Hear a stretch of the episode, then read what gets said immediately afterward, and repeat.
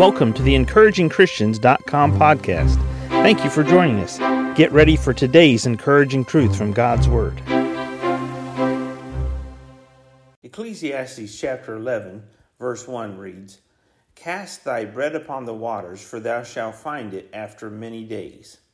Cast thy bread upon the waters, for thou shalt find it after many days.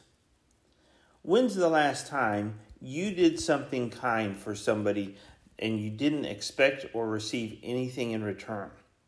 When is the last time that you were benevolent to someone else? You were kind to someone else. You showed a gracious hospitality to someone and you didn't expect to receive anything in return. The Bible says here, and this is Solomon speaking, wisest man who ever walked the face of the planet other than Jesus himself, he says, Cast thy bread upon the waters, for thou shalt find it after many days.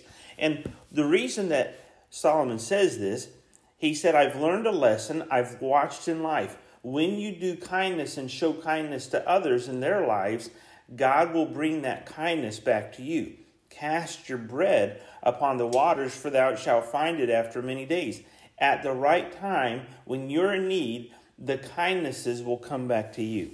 Are you being kind to other people? When's the last time you, you mentally made a volitional choice to show kindness to someone, not expecting something in return from them? Now, when you just give kindness and you show kindness, another place in Proverbs it says if you start a stone rolling into someone's life, that same stone will roll back into yours. You're not doing it simply because you want to receive something, but you're doing it out of benevolence. You're doing it out of kindness.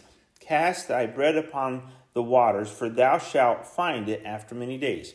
Find somebody today that you can make as an illustration of this and express benevolence and kindness from your heart towards.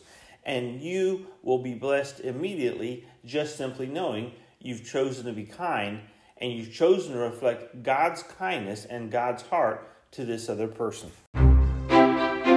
Thank you for joining us today for the encouragingchristians.com podcast. Please explore our website for more encouraging truths from God's Word.